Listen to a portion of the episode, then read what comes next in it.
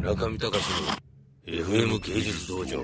ということでね、田川さんの、あの、子供の話。ね。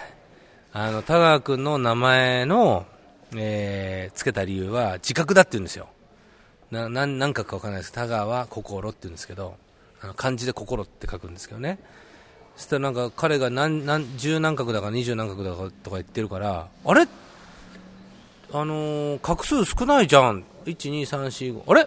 少ないじゃんって言ったら、いや、僕が調べた流派だと、プラス1なんですって言うんですよ。それ、何プラス1って。いや、なんか、流派があって、なんか、あの、プラス1個しなきゃいけないって言われたんで、それ流派関係ないんじゃない？で、それ1個なくなるとどうなのいや、最悪ですと。じゃもう、君ね、娘なんですけどね。娘ダメでしょ、と。自覚でダメだ。ここ心に子とかね。信子とか。心子とかね。なんかそういうものを言ったらどうかなと。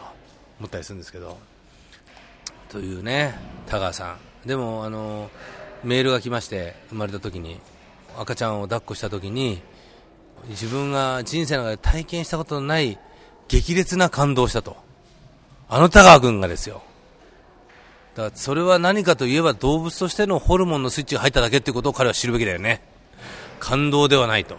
それホルモンのスイッチが入っただけで脳内ドーパミンが過激に出てきたんですよ、きっと。